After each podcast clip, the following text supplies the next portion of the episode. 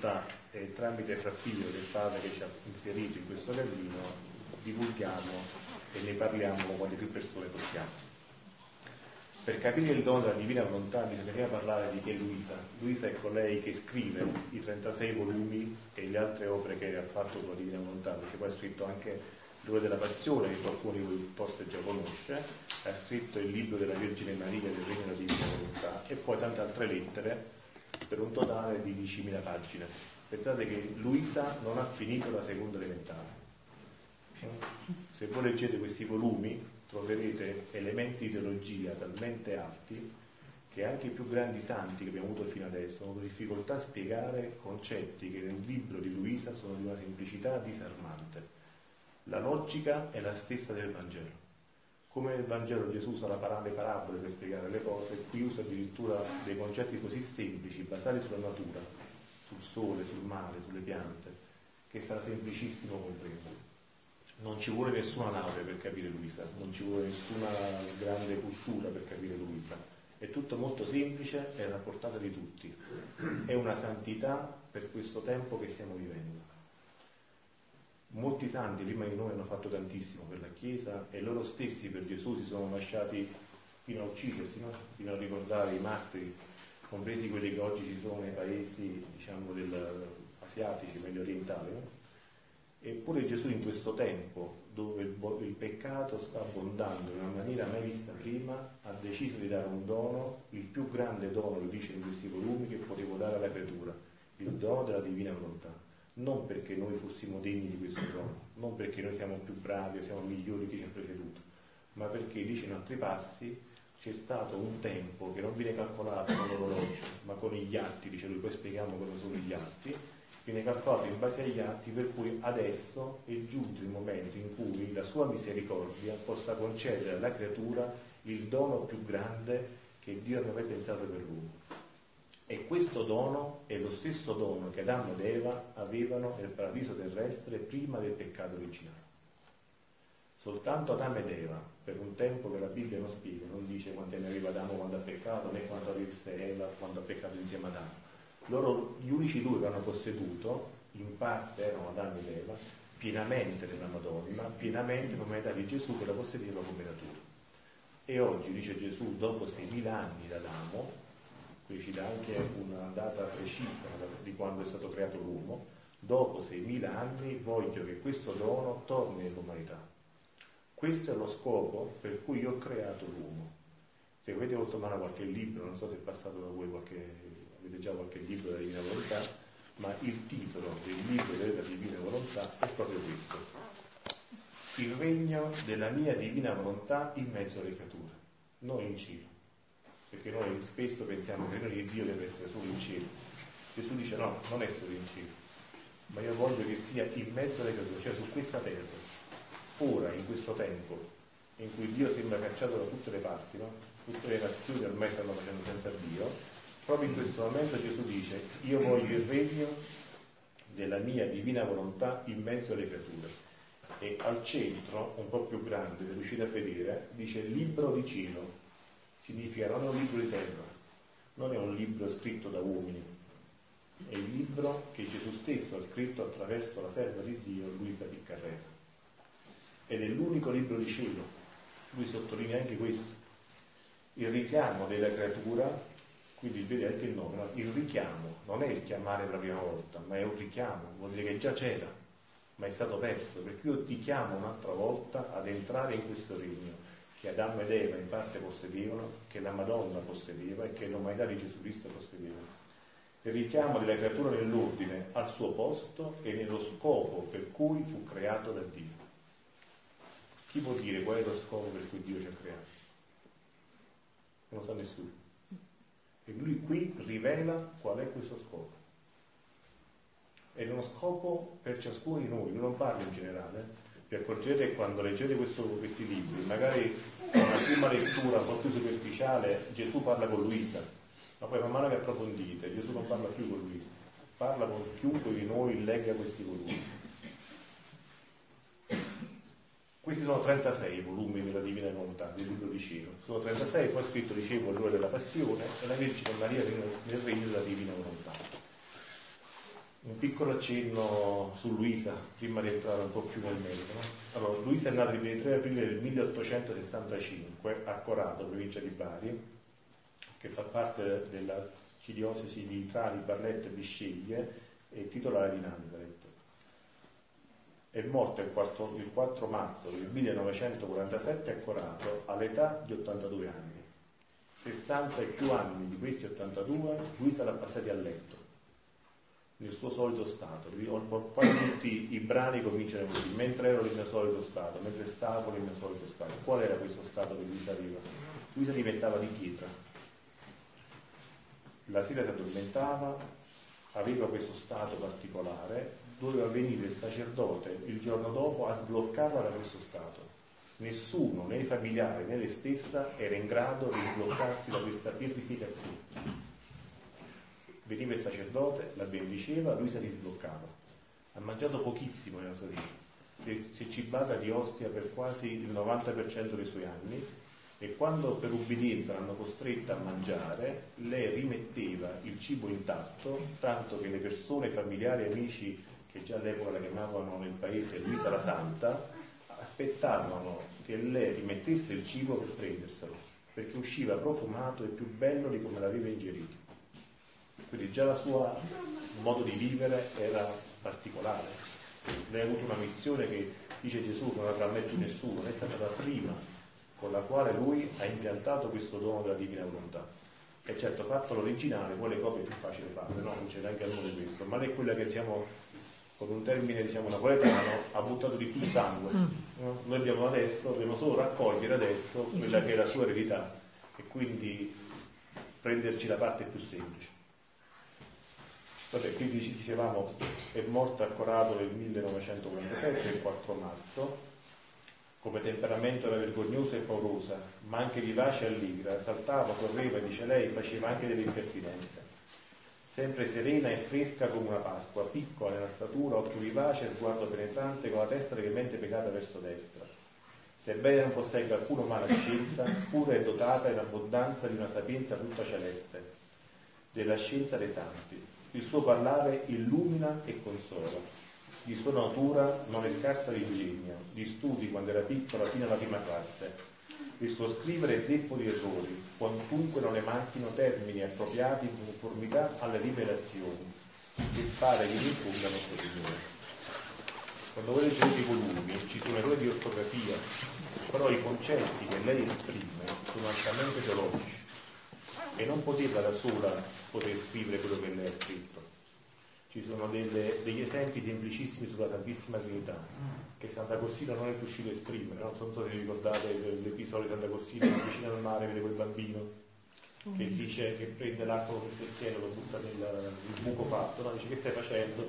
Voglio svuotare il mare e riempirlo nel buco. Dice ma come è possibile? Non puoi fare male una cosa del genere. E il bambino risponde e tu come vuoi comprendere la Santissima Trinità? Luisa spiega la Santissima Trinità in modo molto semplice, alla portata di Gesù. Perché quello che dice Luisa è quello che dice Gesù.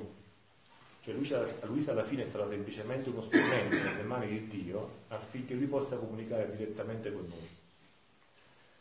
Ha avuto quattro confessori, quattro sacerdoti Luisa, incaricati dai vari arcivescovi diocesani, successivamente si presero cura di, di Luisa per tutto il tempo della sua vita Inoltre padre eh, Sant'Annibale Maria di Francia, nominato anche censore degli scritti di Luisa, la frequentò durante 17 anni e ha pubblicato anche i primi 19 volumi e gli orologi della passione, credo, fino alla quarta edizione. Fino alla quarta edizione eh, come direttore spirituale, eh, questo compito, il titolo era questo, questo compito di direttore spirituale Gesù vuole riservarlo a se stesso, fin dalla prima comunione da cresima di Luisa all'età di 9 anni da allora Gesù incominciò a fare sentire internamente la sua voce, guidandola, ammaestrandola, correggendola, rimproverandola se occorreva, insegnamenti, facendole insegnamenti sulla croce, sulle virtù, sulla sua vita nascosta, soprattutto perché dove, la doveva istruire e guidare in qualcosa che nessuno sarebbe mai stato in grado di fare,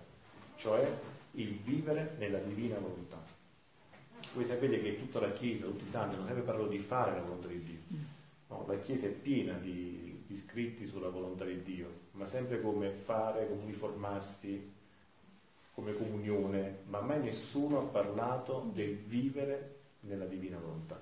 Infatti in un volume Gesù invita Luisa, dice leggi quante vite di santi voi, in nessuna troverai che io ho parlato di quelle cose che ho parlato a te. Eh, proprio questo è il punto, c'è tutto male.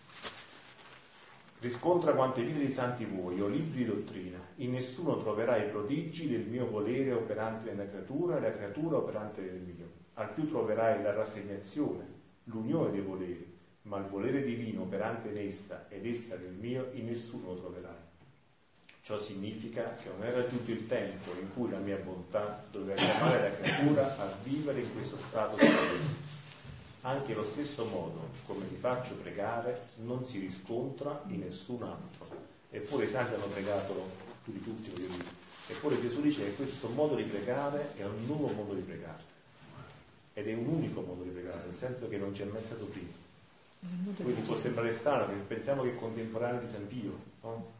Cioè un santo come San Pio a pochi passi da Corato, che comunque la distanza non è tanta, eppure Gesù dice nessuno mai ha conosciuto ciò che ti sto rivelando, nessuno mai ha pregato come io ti sto insegnando a pregare.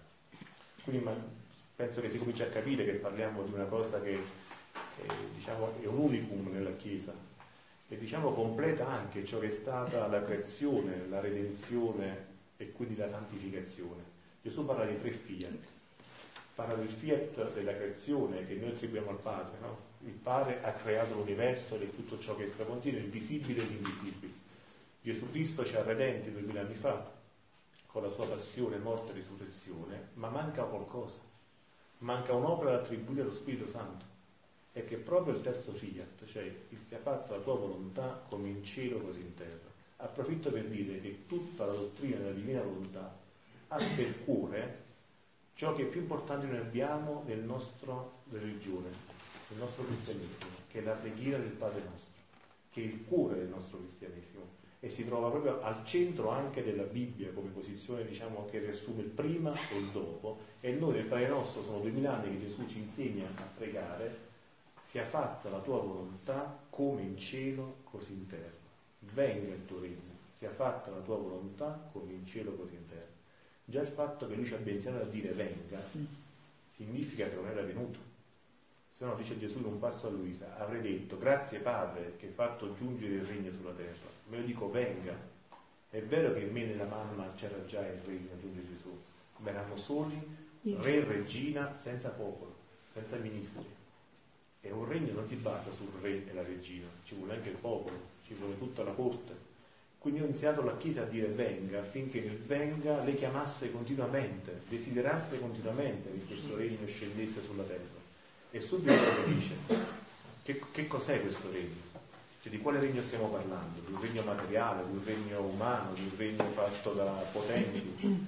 Che la mia volontà sia fatta in cielo come in terra. Quindi la volontà di Dio si fa in cielo perfettamente. Nessun santo può non vivere nella volontà di Dio. Così come ogni santo vive in cielo nella volontà di Dio, Dio vuole che ogni creatura che sta sulla terra viva nella stessa volontà che è gioia, felicità nel cielo. E questa non è un'utopia, non è una favola, la favola di Cappuccetto Rosso che vi dobbiamo raccontare, ma questa dice Gesù è un decreto divino, cioè la Santissima Trinità ha decretato che in un tempo che questo, scendesse sulla terra una creatura, Luisa Piccarreta, alla quale lui dovesse parlare di questo dono affinché l'umanità torni alla sua prima origine. Cioè il progetto di Adamo che fallì seimila anni fa, Gesù non l'ha accantonato, non ha detto ci rinuncio perché l'umanità non è in grado di poter vivere la mia volontà, l'ha solo rimandato. E infatti mentre ad Adamo subito Gesù dà la promessa redentore, no? Ma verrò io e verrò a mettere a posto le cose, a curare ciò che il peccato aveva fatto. Ma il progetto iniziale non era di essere curati, il progetto iniziale era di essere creature che vivevano di volontà divina. Ma prima c'era bisogno di fare il minimo e poi fare il più. Cioè non possiamo andare vicino a qualcuno che magari è malato di pancia, non sta bene, diciamo, metti a tavola con noi, pranziamo e ceniamo, poi non riesce a mangiare la qui lui quando è sulla terra ha trovato un'umanità che era semidistrutta, stoppi, ciechi, nella fede, nella spirito e se voi vedete bene tutto ciò che Gesù ha fatto all'esterno, cioè ha curato i malati, ha dato la vista ai ciechi, l'udito ai sordi, l'ha fatto perché era segno di come era spiritualmente l'uomo che Dio doveva cercare. Come erano ciechi nel fisico, l'uomo era cieco e forse ancora oggi, in parte siamo così, ciechi anche nello spirito, ciechi nella fede. E quindi il segno esterno si arriva a rimandarlo al segno interno. Ma una volta che ha dato la medicina, i sacramenti, 2000 anni di chiesa, dice adesso l'uomo è pronto, se vuole, può entrare, può ritornare a far parte di quel progetto iniziale che io non ho abbandonato. Anche perché se Dio vuole qualcosa, è solo questione di tempo. Ma Dio ha la potenza per poter fare quello che vuole fare.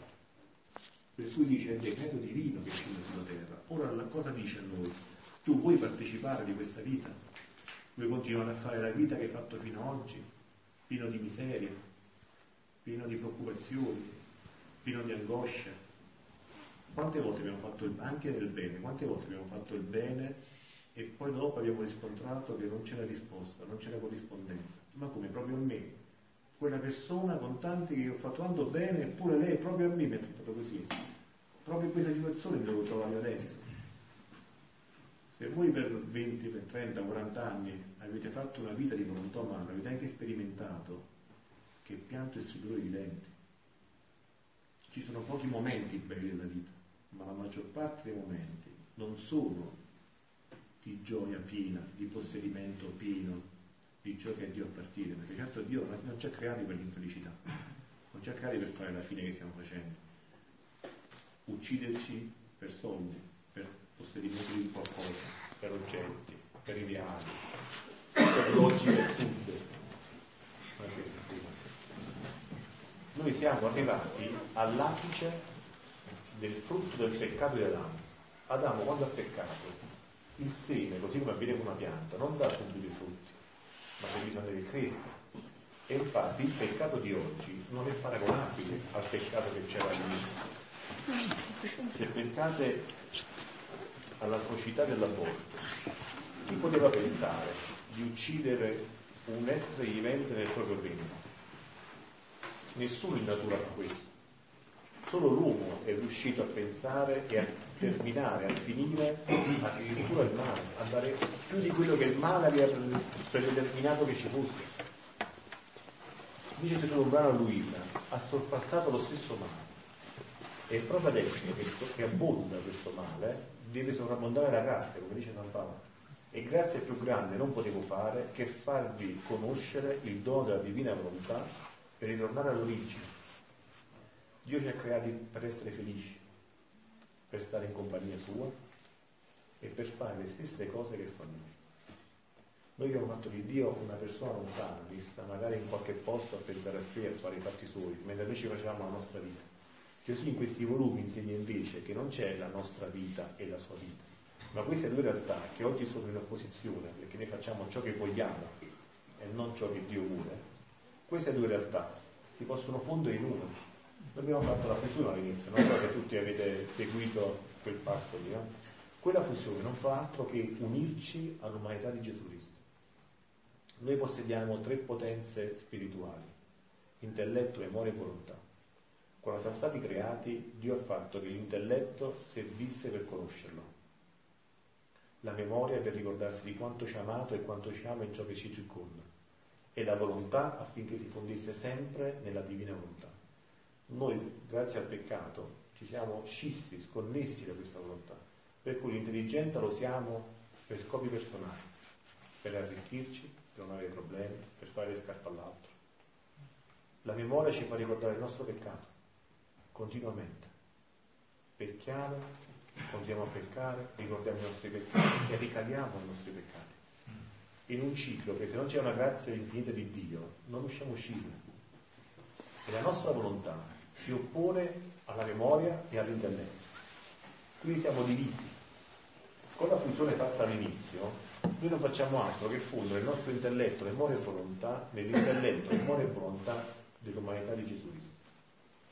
Il centro dell'umanità di Gesù Cristo era la divina volontà. Gesù era vero uomo e vero Dio quindi aveva una volontà umana e una volontà divina. Perché aveva doppia volontà? Perché Adamo era uno e quindi ci voleva un uomo per poter riparare il peccato dell'Adamo. Ma il peccato fatto alla divina volontà è una morte divina che dava. Quindi ci voleva un Dio che riparasse il peccato dal punto di vista della divinità. In lui queste due nature, umana e divina, sono sempre state dire, contemporanee, cioè era effettivamente per uno e per Dio, però lui cosa ha fatto? Non ha mai usato la sua volontà umana. L'unico atto che ha fatto, dice Gesù in Columbia e Luisa, è quello di sottoporre sempre la sua volontà umana alla divina. E infatti, come dice nei Vangeli, no? il mio cibo è fare la volontà del Padre mio. Lui parla sempre di questa volontà del Padre, se vi echeggia un po' nell'orecchio il Vangelo, no? lui parla sempre di questo, dove lui c'è il Padre, e chi conosce lui conosce il Padre, e chi vuole conoscere il Padre deve conoscere lui, è colui che il figlio vuole rappresentare il Padre, perché essendo uno, lui può dare agli altri ciò che la divinità non può, dare, non può essere per ciascuno, perché noi quel contatto, quel rapporto l'abbiamo tagliato. E il peccato originale che noi col battesimo le togliamo, le togliamo la, la colpa, però rimangono gli effetti. Qui noi siamo sempre predisposti a ricadere nel nostro peccato. Ma il progetto iniziale di Dio non era questo. Non siamo stati creati così. Questo è stato diciamo, l'effetto di quel progetto andato male che ora Dio dopo 6.000 anni vuole rimettere a posto. Vuole farci tornare all'origine iniziale. Volevo leggervi questo discorso che vi stavo accennando, giusto per completezza. Sta pure il, il 22 ottobre, volume 20, che si può leggere. E ce l'hai qua? Eh. E ce l'hai qui.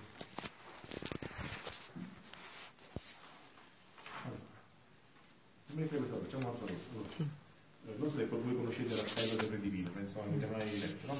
Allora, Luisa e Gesù ci hanno lasciato tre appelli, uno è l'appello del Re Divino in cui parla di Gesù, l'altro è quello di Luisa, in cui Luisa chiede a, a, noi di far parte di questa famiglia della Divina Volontà, e il terzo della Madonna. Io qui sotto mano ho l'appello divino, del Re Divino, cioè di Gesù. Ve lo leggo un attimo così cerchiamo di entrare più nella, nello specifico.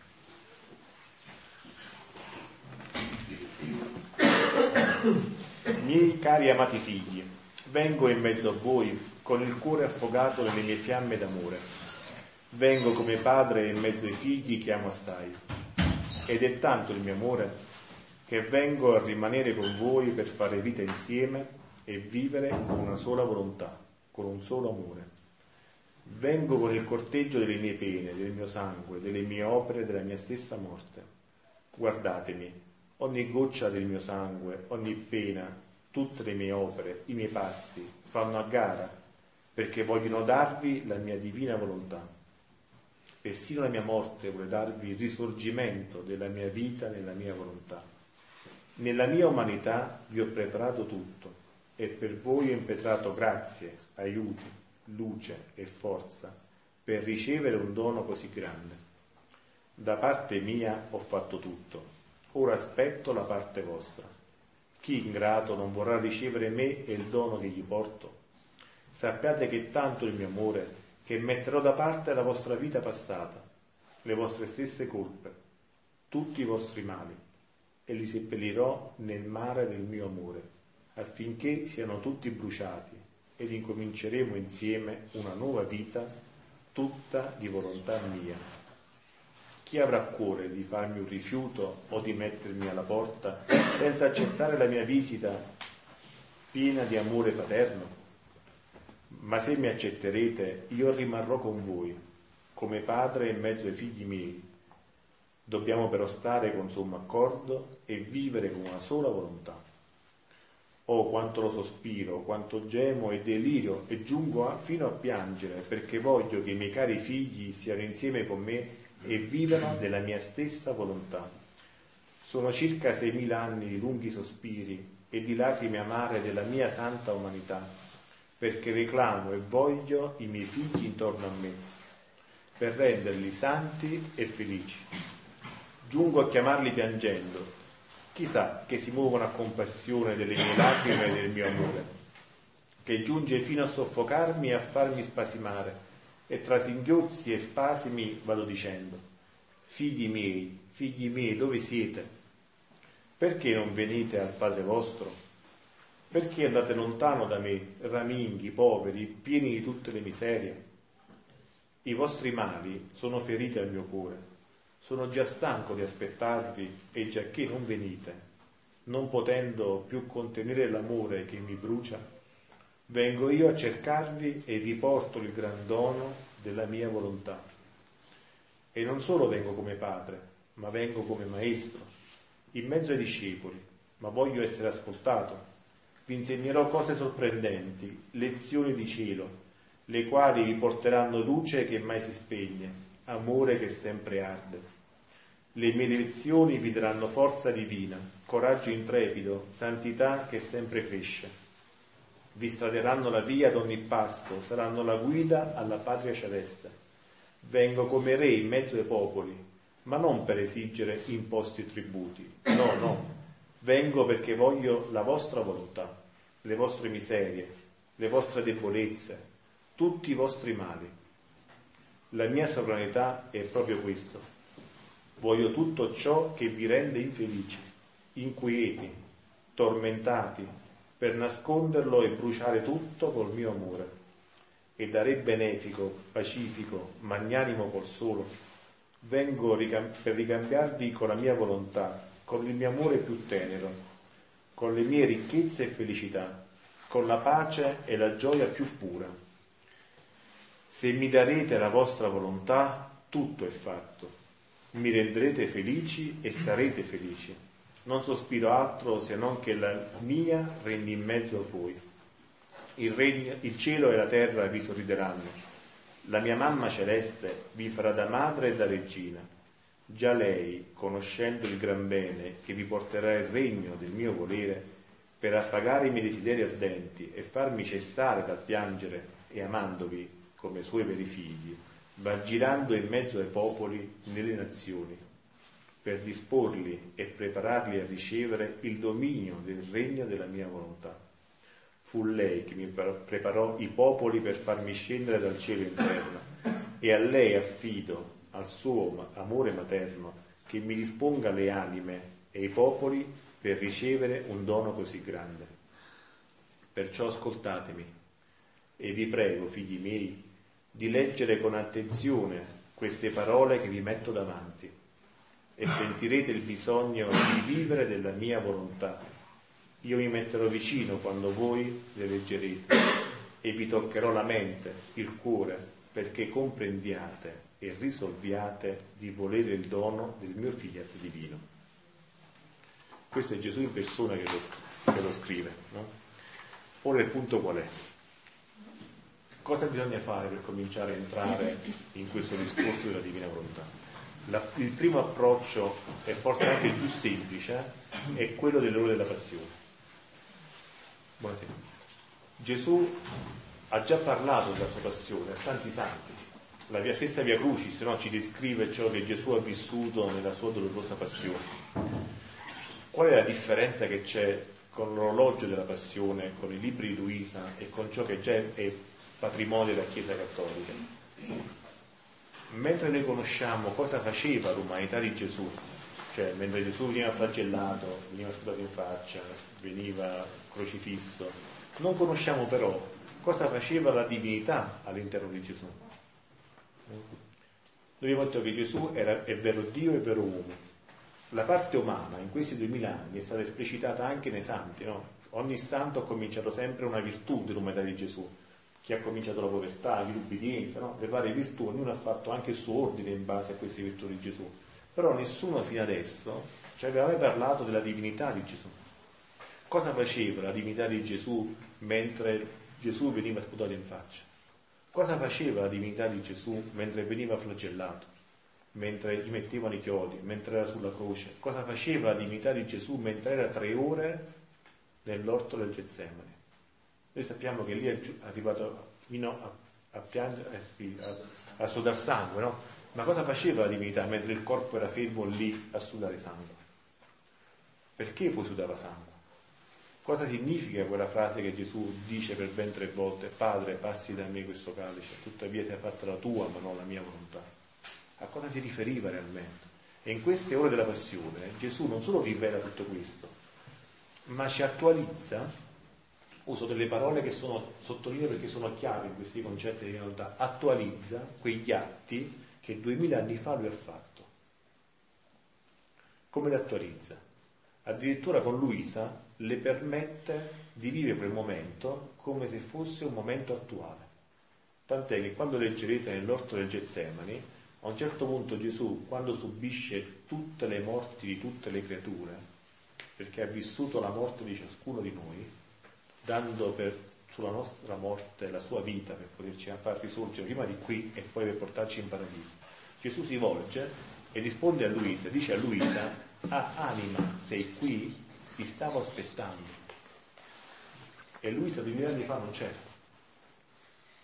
Però grazie all'attualizzazione, che in Dio non c'è tempo, magari accendo solo qualche concetto, poi magari se Dio vuole approfondiamo più avanti, no? Perché in Dio non c'è il tempo, lui ha attualizzato quel momento del Getsemani facendo partecipe Luisa, come se Luisa fosse veramente duemila anni prima presente in, quel, in quell'orto. E lui si rivolge a Luisa dicendo, ti stavo aspettando. Io mi sentivo solo in questo Getsemani. I miei discepoli sono addormentati, non riuscivano a abbigliare neanche 5 minuti con me. Io ero solo con i peccati di tutto il mondo addosso. Noi siamo 7 miliardi in questo momento. Immaginare da Adamo all'ultimo quanti saremo e quanti peccati ciascuno di noi ha fatto. Lui in quelle tre ore, in un'ora di quelle tre ore, l'ora del peccato, ha subito tutti i nostri peccati, riparando verso il Padre per ciascun peccato che noi abbiamo fatto. Quindi questo faceva la divinità in Gesù. Mentre l'umanità subiva ciò che noi conosciamo dal punto di vista estetico, no? esterno a Gesù, la divinità utilizzava le stesse cose che subiva l'umanità per redimerci, per salvarci. Lui subiva la morte per dare la vita. Lui subiva le pene per darci la guarigione delle nostre pene. Lui subiva il peccato affinché noi fossimo salvati da quei peccati, potessimo uscirne, lavati come creature nuove. Ma tutto questo Gesù lo rivela a Luisa, dicevo, in questo, in questo volume, che poi non è neanche tanto grande, sono 24 ore della passione. E eh, qui c'è anche il formato piccolo, quindi è ancora più piccolo. Hai visto due formati? Eh, questo qua è il formato questo piccolo. È eh, questo è il grande. Queste sono le ore della passione. Come funzionano le ore della passione? Sono divise in 24 ore da quando Gesù lascia la mamma fino a quando la mamma lascia Gesù nel sepolcro. Normalmente si chiama ora ciò che viene descritto, per esempio, dalle, un'ora è dalle 10 alle 11. Quella si chiama ora, però non dura un'ora. Cioè eh, si, deve, si leggono delle pagine, mediamente sono 10 minuti, un quarto d'ora per farvi capire, ma ciascuno di noi ogni giorno fa un'ora da un momento della passione di Gesù. Quando si è possibile durante la nostra giornata ci possiamo fermare e leggere quell'ora che corrisponde a un'ora della passione di Gesù. Questo è un esempio per farvi entrare meglio nel discorso. Ogni ora è preceduta da una piccola preghiera per entrare e poi una di ringraziamento finale. Quindi normalmente si fa questa preghiera iniziale e poi si entra nella, nel, nell'ora vera e propria e tutte le ore finiscono sempre con riflessione e pratica. Prendo la decima per farvi capire cosa stiamo parlando. Decima ora, dalle 2 alle 3 di notte. Gesù è presentato ad Anna. Gesù, si sempre insieme a me. Questa è Luisa che parla. Dolce mamma, seguiamo insieme Gesù. Mio Gesù, sentinella divina, vegliandomi tu nel mio cuore, non volendo restare solo senza di me, mi dessi e mi fai trovare insieme con te nella casa di Anna quindi nel momento in cui Gesù stava davanti ad Anna. Già ti trovi a quel punto in cui Anna ti interroga sulla tua dottrina e sui tuoi discepoli e tu, oh Gesù, per difendere la gloria del Padre, apri la tua sacratissima bocca e con voce sonora e dignitosa rispondi. Io ho parlato in pubblico e tutti quelli che mi stanno qui, che stanno qui, mi hanno ascoltato. Ai tuoi cenni dignitosi tutti tremano, ma la perfidia è tanta e conservo, volendo fare onore ad Anna, si avvicina a te con mano ferrata, ti dà uno schiaffo tanto forte da farti barcollare e lividire il tuo santissimo volto. Ora capisco, dice Luisa, ora capisco, dolce vita mia, perché mi hai destato. Tu avevi ragione. Chi doveva sostenerti in questo momento in cui stai per cadere? Vedi che Luisa sta già partecipando. Luisa dice, tu stai ricevendo questo schiaffo in casa di, di Anna, sei solo, mi hai svegliato affinché io ti facessi compagnia.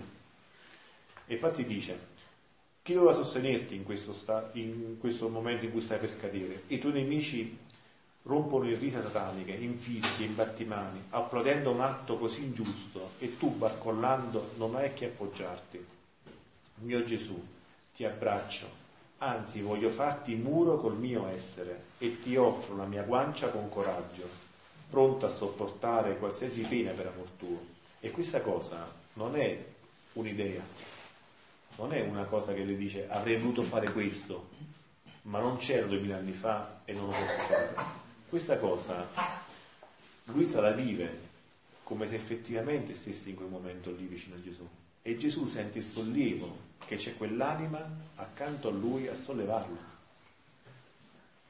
Questo sembra una cosa impossibile umanamente, ma nella divina volontà, perché non c'è tempo, ogni atto fatto da Gesù, che è un atto divino, è eterno ed è sempre in atto.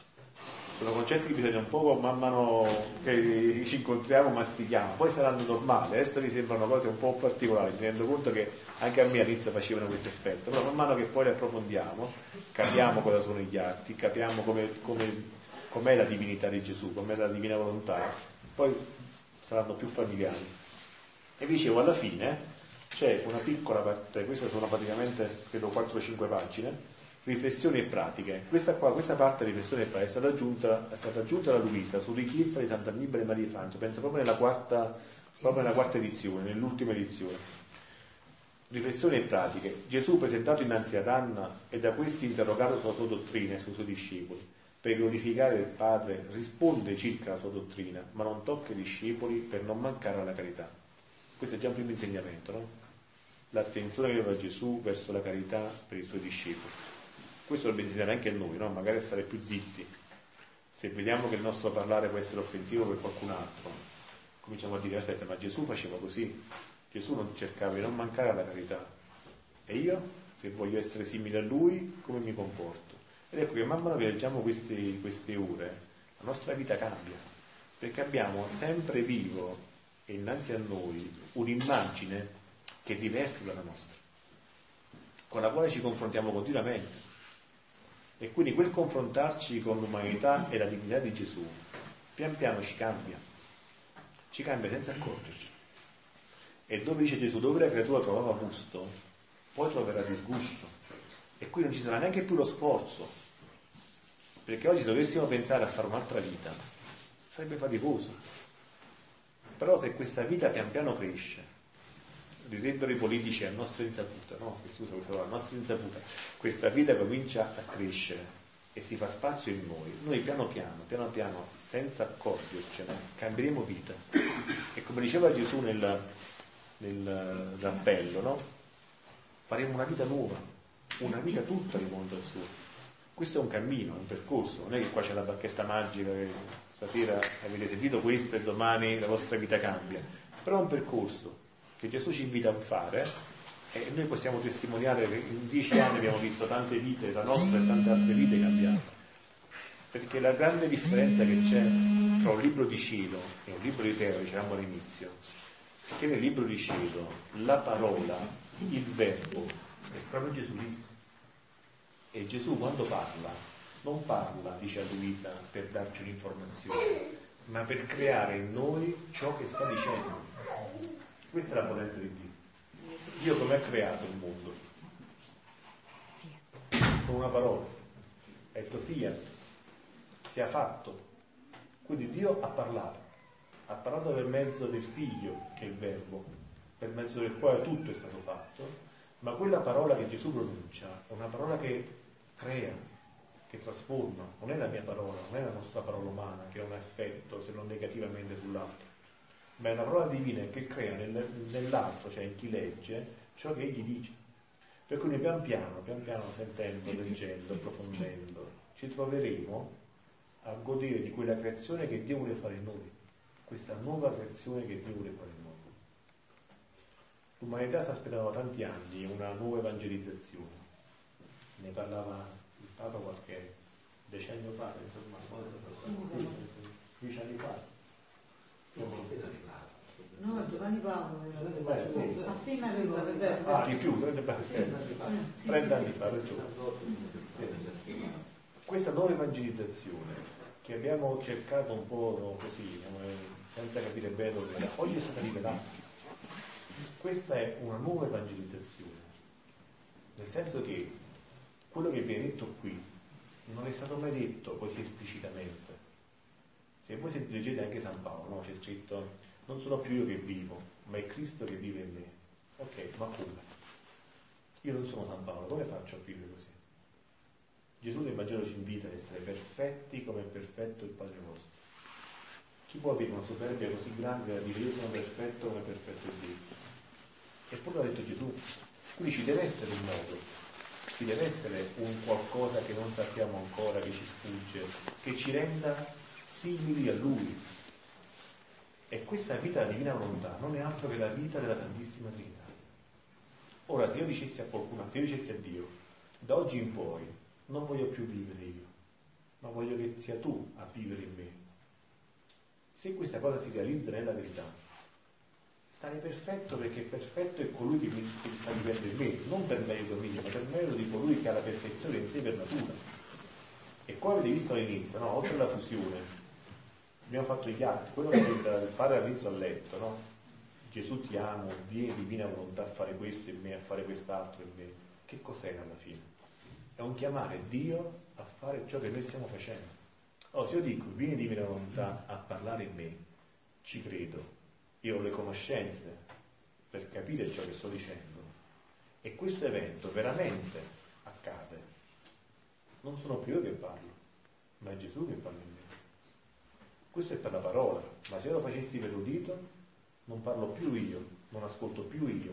Se lo facessi per i gesti, non mi muovo più io, se lo facessi per tutta la mia vita, continuamente, per ogni cosa che faccio, potrei dire con San Paolo, non sono più io che vivo, ma è Cristo che vive in me.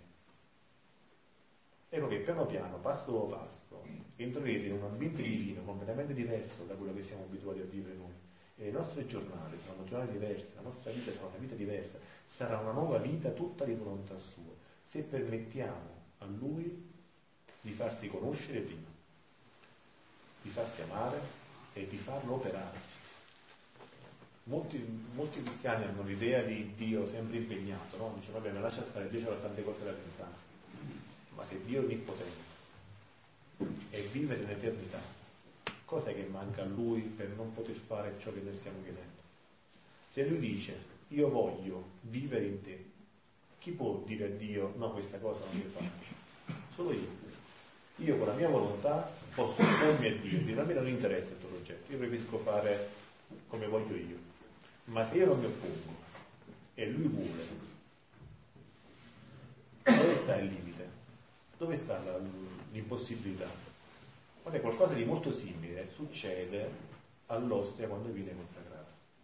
Perché un sacerdote se dice quelle parole su un pezzo di pane, un pezzo di vino, si trasformano in corpo, sangue, anima e divinità di Gesù Cristo e se lo dico io non succede niente. Avete mai visto? Perché c'è una volontà, quella di Gesù, che il giorno di stanti ha detto, qualunque volta, qualunque, ogni volta che un sacerdote, in quel caso non lavoro gli apostoli, qui gli apostoli e i sacerdoti, ordinato dalla Chiesa Cattolica, pronuncerà queste parole su un po' di pane e un po' di vino, quello si trasmuterà in corpo, sangue, anima e divinità di Dio. Quindi cosa è successo? Che Gesù duemila anni fa ha espresso una volontà e ha detto io Dio voglio che accada questo. Se la persona diventa un sacerdote della Chiesa Cattolica, quindi fa tutto l'iter che c'è bisogno per farlo, si fa ordinare dal suo vescovo e dice queste parole, state certi, qualunque sia lo stato del sacerdote, anche se il sacerdote cinque minuti prima ha fatto un peccato mortale, quel corpo, quel, quel pane e quel vino cambiano sostanza. Transustanza non la parola che usa la Chiesa, no? quindi cambiano sostanza. Ora, se Dio ha detto, qualunque volta la creatura fa un atto, e in quell'atto, l'atto è qualunque cosa, no? penso ormai si è capito cosa è un atto, devo guardare, parlare, muoverci, qualunque cosa è un atto Ogni volta che la natura fa un atto e dice vieni divina volontà a fare quell'atto in me, io veramente vado e faccio quell'atto. Il resto la Chiesa ce lo imprime col battesimo. Eh, e Luisa questa cosa non ci credeva. Dice Luisa, Gesù, ma che stai dicendo? Io sto qua lavorando, lei lavorava al tubolo, faceva questo, non so se conoscete il tubolo, un ricamo che si fa no, lavorava tipo un uncinetto per capirci. Lavorava al tubolo, diceva così, ma è possibile che io dico vieni Gesù a lavorare in me e tu veramente vieni? Dice tu prova a fare questa cosa, c'è un passo che racconta, le parole sono di Gesù, quindi il passo esiste, poi lo leggerete. E dice Luisa, io mentre lavoravo al tubolo e dicevo vieni divina volontà a lavorare in me, vedevo le mani di Gesù che scorrevano le mie mani e come noi muovevo tutto ombro, lui lavorava insieme a me. Mm? Quindi il punto qual è? Che se c'è una volontà, quella di Dio, che tutto può, che decreta un qualcosa, quel qualcosa veramente, succede veramente. Così come veramente succede che quel poco di pane quel poco di vino si cambiano in sostanza come sangue, corpo, anima e divinità di Gesù Cristo. Dove è basata questa cosa che stiamo dicendo adesso per noi, no? per gli atti? Dove ha il suo fondamento nella Chiesa? Ma nel battesimo. Quando siamo stati battezzati, oltre a dire innestato in, ricevi, innestato in Cristo ricevi la vita divina, nessuno si è mai chiesto cosa fosse questa vita divina alla fine, almeno noi forse sacerdoti meno, ma noi come laici nessuno mai si è posto il problema. Io ho battezzato quattro bambini, non me lo posto il problema fino a che non ho letto questi volumi, cosa significasse ricevi la vita divina. E poi dopo aggiunge. Innestato in Cristo Gesù, re, profeta e sacerdote. Eh, innestato in Gesù. Re, profeta. Re, re, re, profeta e sacerdote. Allora, re, se ci guardiamo le nostre vite, direi non c'è granché Profeta, forse a tempo determinato. Qualcuno ne scendiamo che parola che Gesù ha, ha pronunciato. Ma sacerdote, per me che sono sposato, che senso ha? O per una donna, per mia figlia, essere sacerdote, che senso ha? Certo non può essere sacerdozio ministeriale, qui ci deve essere un altro sacerdozio. E Gesù dice a Luisa che ogni volta che noi facciamo un atto, quell'atto cambia sostanza e da umano diventa divino. A tal punto che dice Gesù, come io vi faccio cibo per te nell'Eucaristia, tu puoi preparare un cibo per me. Hai a letto? Ah. È che. Tu puoi preparare un cibo. Come io sono cibo per te, preparami un cibo. Dice Gesù, che ti posso dare? Io niente da darti. Dammi i tuoi atti e ogni atto che farai nella mia volontà per me sarà come un'ostia. Capite che se noi consacriamo ogni nostro atto, trasformandolo, cioè cambiandoci la sostanza da un atto umano a un atto divino, solo perché ci siamo disposti, non perché lo facciamo, perché Gesù fa questa cosa, Dio fa questa cosa, però noi ci lasciamo, ci predisponiamo e lasciamo operare Lui, il nostro atto da umano si cambia in divino. Ecco che il sacerdozio battesimale a pieno compimento. E dice Gesù, la mia regalità è proprio questa, non che io sono re e voi siete servi, ma è rendervi re come me. Quindi io sono re, ma siete re anche voi. Ma re di che cosa poi alla fine? Re di se stessi. Perché noi con le passioni e con i vizi ci siamo lasciati mettere le catene Pensate, non so se voi fumate o qualche altro tipo di... Ecco. Parliamo in generale, parliamo in generale. Parliamo in generale per capire il discorso, poi ciascuno si è fatti su, ognuno guarda dentro la sua finestra cosa c'è. Allora, se io una serata, oggi non piove, ma una serata brutta, con un tempo brutto che fa freddo, non trovo il pacchetto di sigaretta mi, e sto magari nel letto in pigiama, non mi vesto, non esco col freddo, non sopporto freddo, gelo e pioggia e vado a cercare un tabaccaio, un distributore per prendere il pacchetto. Mm? Questa è libertà. Posso non scendere, rimanere nel letto al caldo? Non posso scendere, non posso rimanere, devo scendere per forza. Perché quel vizio mi tiene al guinzaglio e io non sono re di me stesso. Perché se in quell'istante volessi non scendere e volessi restare a casa, io non lo posso fare Confermami se sto dicendo io non sono un fumatore, però la dinamica la conosco. E così per tutti i vizi, chi è legato all'alcol, chi è legato al gioco, chi è legato al sesso, a cosa voi volete, non è più re di se stesso, ma subisce queste cose che lo tengono a guinzaglio. E chi pensate che abbia il guinzaglio in mano? Mm? Certo non Gesù. E perciò dice il battesimo, voi siete re, non vi sottoponete alle cose del creato, perché sono mezzi per arrivare a me, non per essere voi vittima di mezzi. Perciò il richiamo, no? Perché Adamo l'ho fatto libero, Adamo l'ho fatto re di se stesso, non aveva bisogno di nulla, Adamo non fumava, non beveva, non andava a donne perché c'era solo la moglie, erano solo loro due, neanche fortunato da questo punto di vista, ma questo è per dire, al di là della battuta, che dobbiamo tornare a quella prima origine.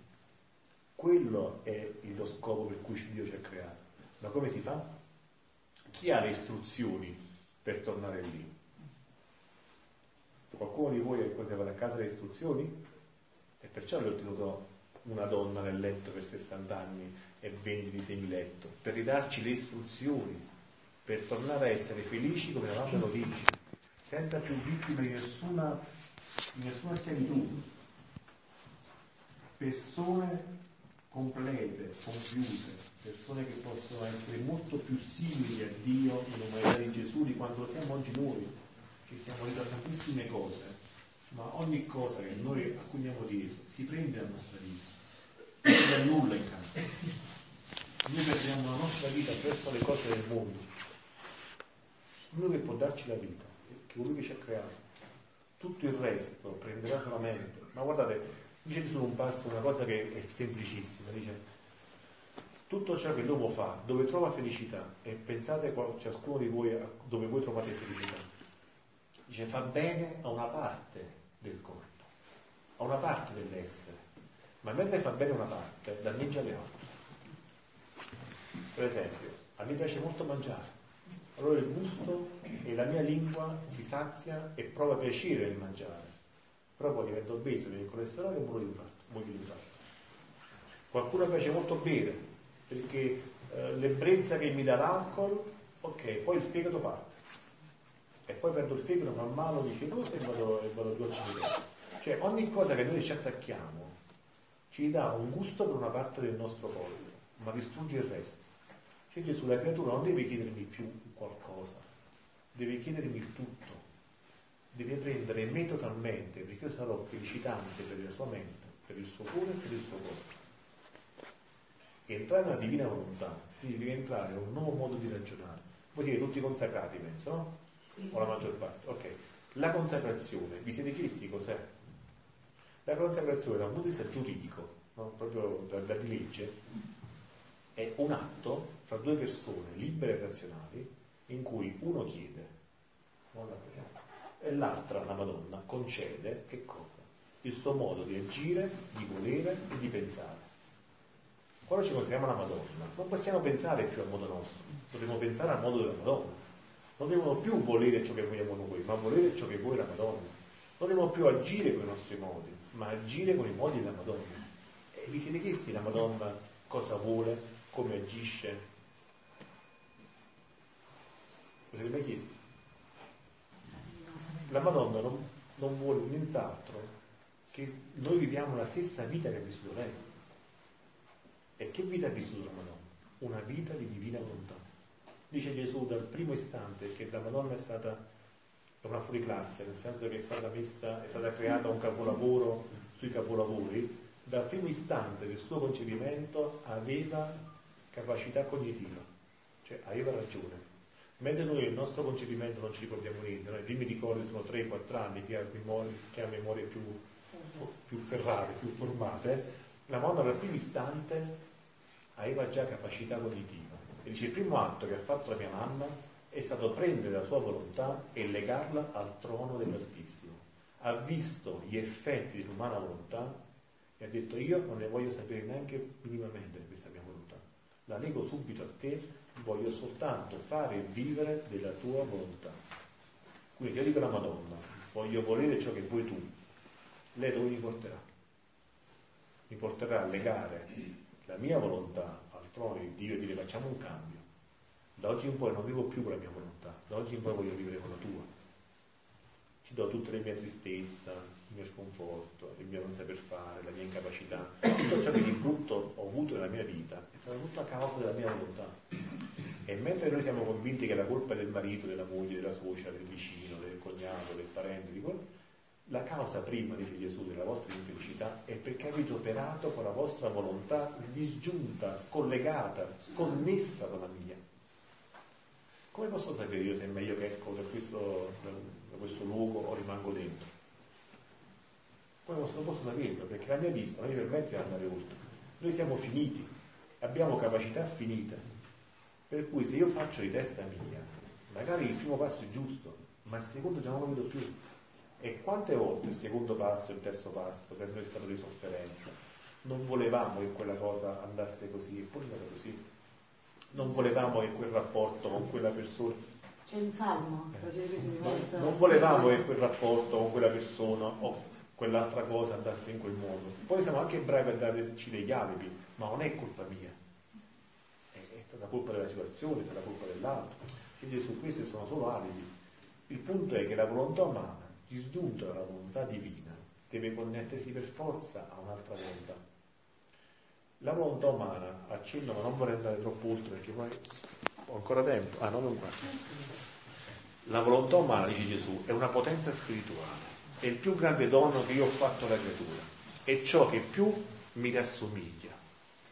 Ma questa volontà umana, essendo una potenza spirituale, è stata creata in modo da essere connessa o a Dio o al mondo o al nemico. E non si può essere neutri in questo discorso. Cioè Gesù, nel momento in cui noi ci scolleghiamo dalla divina volontà, cioè dalla volontà di Dio, automaticamente, nella migliore delle ipotesi, ci colleghiamo al mondo, nella peggiore ci colleghiamo al nemico. Non è con me, è contro di me. Quindi qual è il rischio? Che fare di testa nostra sia solo un'illusione. Perché fare di testa nostra significa o farsi condizionare dalla logica del mondo o farsi condizionare dal nemico che non ci chiede il permesso. Qui non è che abbiamo tanta scelta, dice Frappio, usa una espressione napoletana che è molto bella, non possiamo fare i fessi per andare in guerra. Noi dobbiamo scegliere a quale volontà connetterci. E la Madonna in questo è un esempio grandissimo, perché dal primo istante, guardando, vedendo, capendo cos'era la volontà umana, si è subito connessa alla volontà divina. E quindi io sono considerato la Madonna, cosa vorrà per me la mamma? Che faccia la stessa cosa, che io abbia il suo modo di pensare, il suo modo di agire e soprattutto il suo modo di volere, perché la volontà è ciò che rende la nostra vita quella che è. Il nostro modo di agire è frutto della nostra volontà. Se voi state qui oggi, quindi se voi fisicamente ci siete, è perché avete deciso di venire qua. Se decidete di andare in un altro posto, stavate in un altro posto. Quindi anche l'agire segue il volere. Sono chiaro in quello che dico? Allora il punto dove sta? Che se dobbiamo conquistare un regno, bisogna prendere la capitale. Se tu prendi il posto di comando, il regno l'hai vinto. E qual è il posto di comando nel regno che è dentro di noi? La nostra volontà. Dice Gesù, se voi mi darete la vostra volontà, tutto è fatto. Perché presa la volontà, la memoria e l'intelletto verranno di conseguenza. Nella fusura, se avete fatto caso, per riprendere il discorso di prima, abbiamo parlato anche di fondere i cinque sensi. Fondo il mio sguardo nel tuo, il mio gusto, il mio olfatto. Perché Gesù ci ha dato questi cinque sensi? Perché noi con gli occhi guardassimo ciò che lui non vuole guardare, con le orecchie se ascoltassimo parole che lui non vuole ascoltare, o con la lingua dicessimo cose che lui non vuole, non vuole dire? No, forse quella, dice Gesù, sono i canali di comunicazione fra me e la creatura. Ma poiché la volontà sua si è scissa dalla mia, quei canali, invece di usarli per raggiungermi, li ho usati per collegarsi al mondo del nemico. E infatti se voi guardate la televisione, quali sono le immagini che vi scorrono sotto gli occhi? Quali sono gli audio che voi sentite guardando la televisione? Quali sono i gesti che vi mostrano? Tut- perché il nemico sa, perché non è che state a credito, perché lui è un'intelligenza angelica, è la più grande delle intelligenze angeliche. Lui sapeva a cosa servivano le cose che Dio ha creato nell'uomo e la sa usare per 6.000 anni a vantaggio suo. Ora sta a noi farci richiamare da questa volontà divina, fare un passo indietro e recuperare la nostra libertà, la libertà dei figli di Dio, che abbiamo perduto, perché la nostra volontà è scissa da quella di Dio. Ma come si fa a tornare indietro adesso? I primi dieci volumi di cui parla, cui, che scrive Luisa sono dei volumi che ci servono molto in questo cammino di purificazione iniziale. Non si può parlare di vivere la divina volontà se non cominciamo a fare la divina volontà, ok? Perché fare la volontà di Dio è il primo passo per la santità. Dice Gesù, nessuno entra in paradiso, neanche in purgatorio, se non ha fatto almeno un atto di mia volontà. Quindi fare la volontà di Dio esplicitamente nelle cose che conosciamo, no? che la Chiesa sono duemila anni che ne parla, non perdere la messa domenica, non peccare, tutto ciò che sappiamo nei dieci comandamenti, fare la volontà di Dio. Ma se cominciamo a fare la volontà di Dio e cominciamo a percorrere questo, questo cammino della divina volontà, scopriremo che poi a un certo punto, oltre che farla, possiamo anche viverla. E vivere la volontà di Dio, una volta fatta, è più semplice Sembra una contraddizione come sto dicendo, sembra assurdo, ma Gesù fa un paragone che, io dico è molto semplice Gesù, fa un paragone che chiarisce subito l'idea. Se un re, se un padrone ha dei servi e dice al servo, ora tu vai nel campo, arare la terra, quando sarà ora di pranzo, vieni qui, mettimi a tavola, servimi, quando avrò mangiato io, poi mangerai tu. Il servo se fuori piove, se fa freddo, se è sotto un sole cocente, che deve fare per avere lo stipendio? Deve andare lì e zappare la terra e tanto prenderà lo stipendio quando avrà finito di zappare la terra. Questa condizione di servo è simile, dice Gesù, a colui che vuole fare la mia volontà, mm? servo di Dio. Ma vivere la divina volontà è più simile a quell'uomo che ha un figlio. Il figlio non esce fuori quando piove. Ma che fa il figlio? Sta in casa col padre. Come agisce il figlio? Fa quello che fa il padre in casa il figlio è padrone, non dice papà posso aprire il frigorifero, va e apre il frigorifero. Quando il padre mangia, il figlio mangia con il padre e fate riecheggiare le parole del Vangelo, no? E io e il Padre mio mangeremo con lui. Non dice Gesù nel Vangelo. Quindi il figlio cosa fa? Fa tutto ciò che fa il padre. Dice pure verremo e abiteremo in. Esatto, sì. Quello è lo stesso passo, dice così. Quindi cosa vuol dire? Che vivere la divina volontà paradossalmente è anche più semplice di fare la volontà di Dio. Perché se io la volontà di Dio la vedo sempre come qualcosa che devo fare, ma lo faccio sforzatamente, per me è un peso. Che cos'è la sofferenza? Siete mai chiesti cos'è la sofferenza? È un'opposizione di volontà. Io oggi voglio uscire a giocare a pallone, sono nel letto malato con la febbre. È sofferenza. Perché io voglio fare qualcosa, ma la mia natura non mi permette di farlo. Io volevo essere un cantante in vita mia eh, ma non tengo la voce per cantare. E mi dispero tutta la vita che questo obiettivo, che è la mia felicità, dal mio punto di vista, non posso mettere in atto. Ecco che si crea la croce, dice Gesù. La croce è proprio il simbolo delle volontà in opposizione. Una, un, l'asta verticale è volontà di Dio, l'asta orizzontale è volontà dell'uomo. Come si fa a far scomparire la croce? Girando l'asta orizzontale verso l'alto. E la croce non c'è più. Perché se io voglio ciò che Dio vuole, e la mia vita è ciò che Dio vuole, faccio tutto ciò che voglio.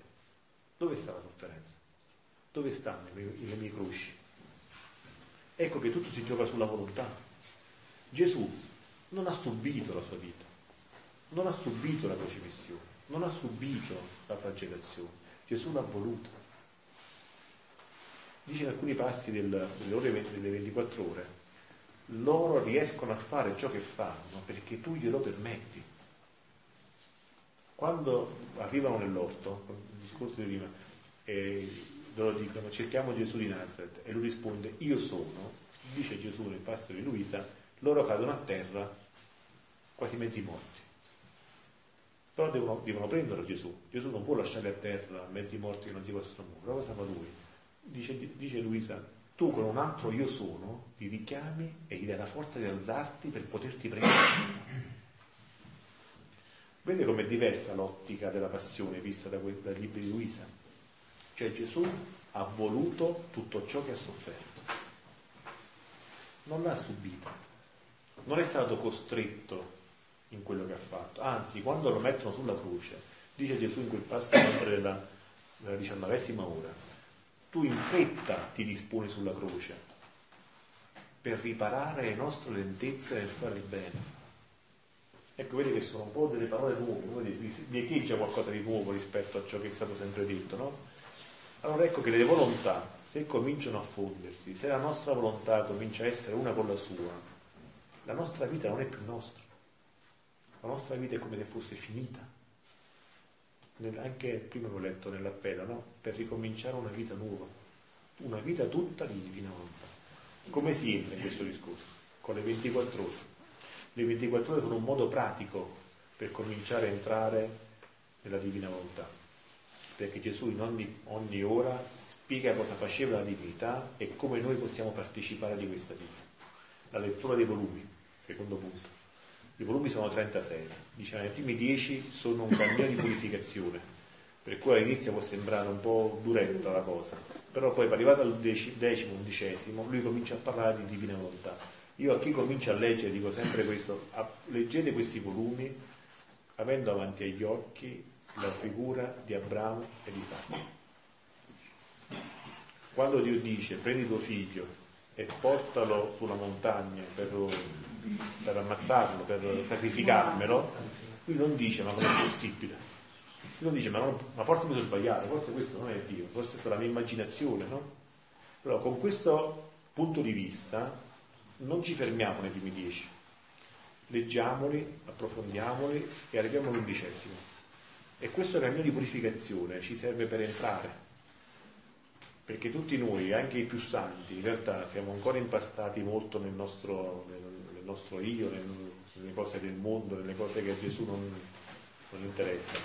E questo cammino ci serve per poi approdare al momento in cui l'angelo ferma la mano e dice tu sei un uomo di fede, so che tu hai fede, non c'è bisogno più di questo.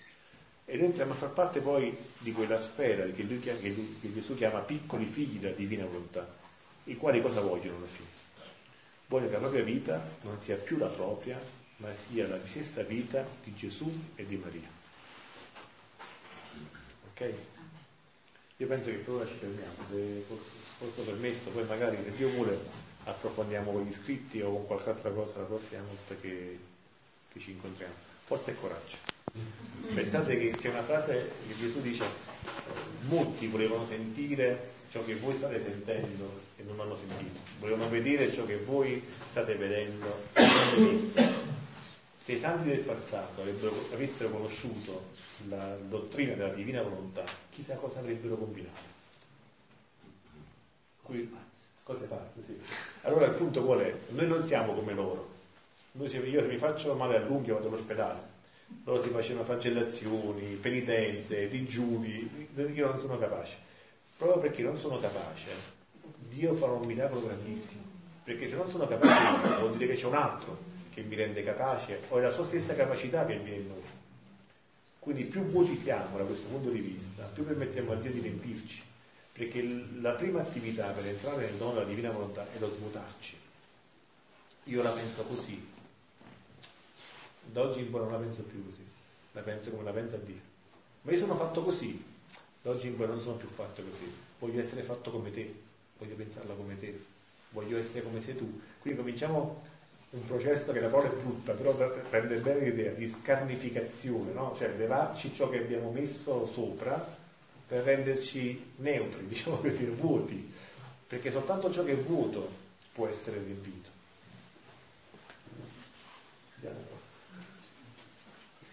Se la mia volontà è un dono, il dono è un problema suo, non. Sì, è un problema suo il dono, ma ci vuole ogni dono. Quando la donna peggiore dice grazie per aver risposto alla mia chiamata, Dio chiama, Dio fa i doni, ma ci vuole sempre una predisposizione, c'è una piccola parte nostra, ma come ben sapete, tutto è grazia. C'è una grazia che ci precede, che ci accompagna e che ci segue. Allora dove sta il nostro lavoro? Dire sì ogni momento. Nel nostro sì c'è la soluzione di tutti i nostri mali. Il sì continuo, non capisco, vado avanti, tu vuoi che io leggo, io non ho il tempo, non so come fare, non ne manco un libro, perché prendo neanche libri di me, però io ci credo e Dio prima o poi metterà, metterà all'esterno la condizione per poter io fare ciò che Lui vuole. Questo è un atto di fede. La divina volontà non è qualcosa che voi toccherete, vedrete, non si mangia, però è un atto di fede che cambierà la vita. Perché poi la bellezza è quella. Come si fa a pensare di essere nella divina volontà? Cioè per esempio, questo piccarreta ha visto le mani di Gesù che erano nelle sue mani perché E noi dobbiamo crederci per fede. io non vedrò le Eh, mani no. di Gesù che erano Ma perché qualcuno vede nell'ossa Gesù Cristo? eppure, eppure ci crediamo. Oppure, ecco, il miracolo eucaristico cosa serve? Affinché anche gli altri dicano non ho visto ma ci credo. Lui sa è il ho visto e ci credo. Noi siamo il non ho visto ma ci credo. Quindi è, è questione di fede. Però la certezza è... Sì, Non c'è il rischio che eh, con la mia presunzione poi invece io faccio la mia volontà Pensando. dicendo, Sì, pensando... Vedi, questo è un cammino, guarda, no, io non sapevo né dove si facesse né con chi si facesse, ma se fai caso in questo momento noi stiamo comunque in una chiesa e c'è un sacerdote. Il sacerdote è la figura che adesso non è mancata. Lui si è aperto gli occhi nella divina volontà col sacerdote e l'ha chiuso col sacerdote tre giorni dopo essere morto. Il sacerdote con per tre giorni è andato lì e la sblo- cercava di sbloccarla perché così faceva ogni mattina. Quindi questo sta a significare che in questo cammino ci vogliono le guide, ci vuole la Chiesa. Perché se vado da solo sicuramente uscirò fuori dal seminato, ma la Chiesa mi fa rientrare Ma nel quotidiano, io mica ogni opera che faccio così. Ma guarda, no, certo, questo no. Eh, diciamo che nel quotidiano ciò che dobbiamo cercare di eliminare è il peccato. L'unica cosa vera che ci può uscire dalla divina volontà è il peccato mortale prima e veniale dopo. Questo aspetto è un lavoro lungo, ci vorrà tempo, ma il primo forse possiamo fare qualcosa per incamminarci, eh, per incamminarci. Il punto non è importante se io prendo un caffè o prendo bevo una Coca-Cola, non è là il discorso. L'importante è che qualunque cosa faccia, io dico, vieni divina volontà a farlo in me. Perché dico dico? Perché all'inizio per noi deve essere un allenamento. Noi non siamo abituati a chiamare Gesù in quello che facciamo. Allora dice, dice Gesù in un passo, è come una ragazza che si è sposata. Il marito di questa donna adesso torna alle 8 di sera, ma lei quando era fidanzata, quando era ragazza, si vedeva con le amiche tutto il pomeriggio. Ora è costretta a dire alle amiche, alle 8 però torna mio marito, dobbiamo sciogliere la, la seduta, andiamo a casa sua. La prima volta deve dirlo perché le amiche non sono abituate, la seconda volta deve dirlo, ma dopo tante volte le amiche stesse vedranno che l'ora delle 8 si alzeranno e se ne andranno. Ora dobbiamo abituarci a chiamare la divina volontà perché non siamo abituati. Allora è importante quello che fai, tolto il peccato, l'importante è come lo fai. Se in ogni cosa che fai tu ti metti in collegamento con Gesù, dici aspetta, aspetta, prima che faccio quest'atto, vieni divina volontà a farlo in me. O mentre lo stai facendo perché ti è sfuggito, vieni divina volontà a farlo in me. O la sera, un poche volte ho chiamato divina volontà. Di Gesù oggi tre volte mi sono ricordato. Allora io la sera dico, Gesù voglio rifare tutti i miei atti nella tua volontà. E questo allenamento man mano, man mano, man mano, man mano diventa vita, diventa un habitus. Non so, voi penso che andate alla messa quotidiana, no? Ok, ma la prima volta dovevi ricordarti che erano le 8 devi andare a messa, o le 7, non so secondo il vostro orario, ma poi a un certo punto, non so se vi è capitato, ma diventa che anche se non sai che ore sono, sai che devi fare presto perché c'è la messa, sta cominciando la messa. Ecco che è diventato un habitus, dice Gesù. È diventato la tua vita, per cui tu non puoi fare più a meno di quelle cose. D'altronde chi di noi si ricorda di respirare? Chi si ricorda che sta battendo il cuore? Chi si ricorda che deve far circolare il sangue nelle vene? Se dormiamo respiriamo, se siamo arrabbiati respiriamo, se siamo calmi respiriamo, qualunque cosa facciamo, noi respiriamo, eppure chi se ne accorge? Però il bambino quando esce dalla mamma, vado a dare lo schiaffo sul culetto e farlo piangere per far cominciare a respirare.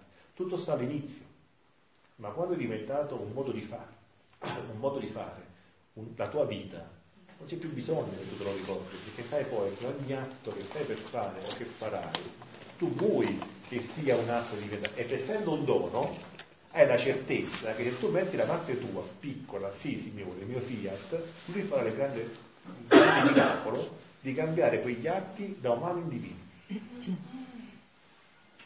Toccate la mano.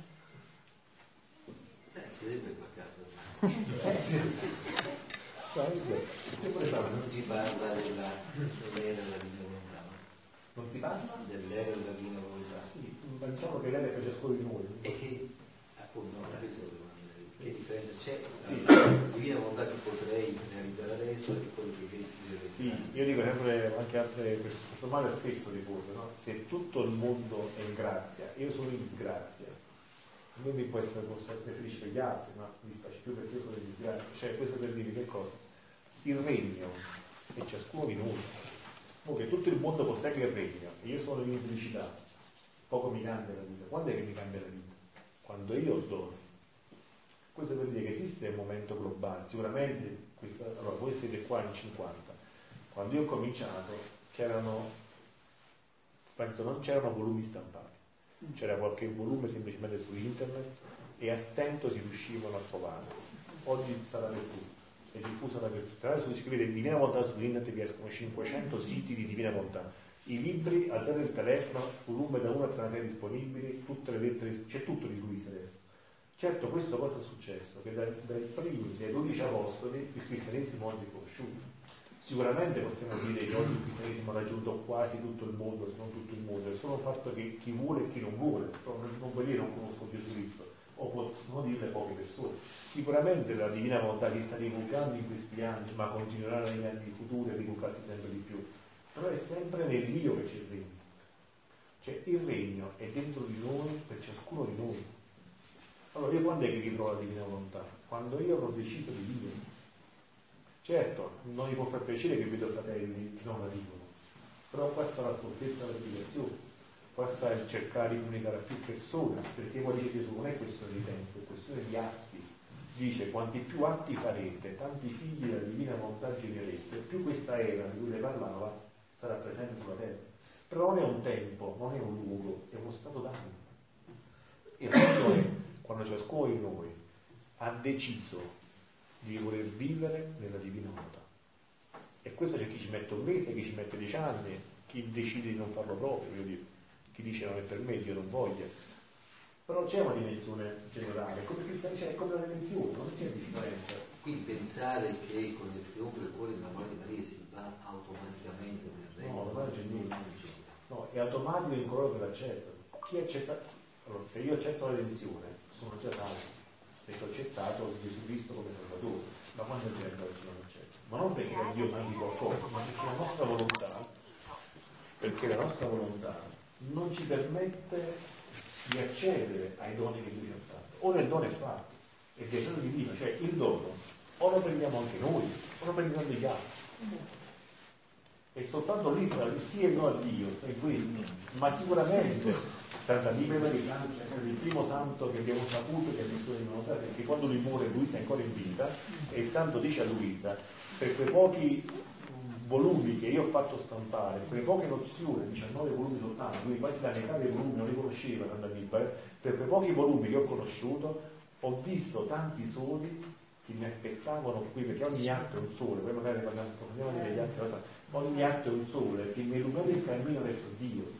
Quindi non basta, cioè non è che ci vuole chissà che cosa, l'importante è che dentro di noi ci convinciamo e, e ci crediamo.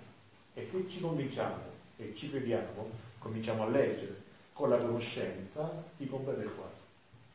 Perché nessuno può desiderare ciò che non conosce, no? Se siete sposati, fidanzati, avete mai, potevate sposare vostro marito senza conoscerlo, innamorarvi di vostra moglie senza conoscerla? No. Prima avete conosciuto e poi vi siete innamorati, ma per conoscerla o per conoscerlo l'avete frequentato. E qua si tratta di conoscerli. Una volta che abbiamo conosciuto cos'è la divina volontà, ci possiamo anche innamorare e se ci innamoriamo, ecco che scatta in ciascuno di noi prima e nella totalità di tutti il progetto della Madonna. E quando lui dice io ho un progetto e non dice quale, Gesù lo rivela. Ho mandato mia mamma, cioè, non so se vedete questi caratteri, c'è un passaggio? Ho mandato già mia madre in mezzo ai popoli perché mi disponesse, ecco il punto disporre i popoli ad accettare il dono. Non è il problema il dono, il problema è l'accettazione del dono. Che qualcuno purtroppo potrebbe anche dire a me non interessa essere felice. Io voglio continuare come la mia vita così com'è. Ecco che il progetto della mamma sarà compiuto. Quando ciascuno di noi dirà sì mamma, ora sono consacrato a te, ma non fammi capire questa consacrazione dove mi devi portare. Perché io voglio, ma non conosco. Voglio vivere come te, ma come faccio a vivere come te? Nessuno me l'ha mai spiegato. Ne ho nozioni sufficienti per capire tu come vivi. Eh, pensate che della Madonna si dice che un sol punto di ago dato dalla Madonna equivale al martirio di tutti i martiri messi insieme. Più del martirio. Eh? Quindi sorpassa il punto d'ago che la Madonna dava a un bottone, no, sorpassa tutti i, i martiri, tutti i martiri del mondo. E com'è possibile questa cosa? la donna, la donna alla fine non è una divinità, è una creatura. Come poteva una creatura andare a un punto tale di fare più di tutti i martiri che ci sono stati fatti nel mondo?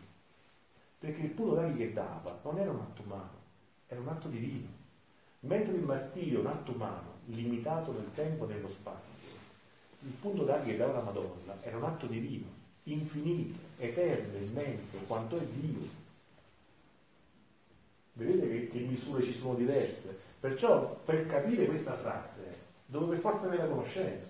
Oggi con la conoscenza scrivo quella frase, ma detta così, tu parlavi prima di superbe, no? Ebbene, non è, non è un po' in quest'ottica dire che una donna che faceva, che metteva a posto un bottone, il suo atto valeva più davanti a Dio di tutti i martiri, tutti i mastri messi insieme. Chi umanamente poteva dire una cosa del genere? Sembrava quasi fare un torto ai santi e ai mastri morti, eppure la verità, ma non si capiva.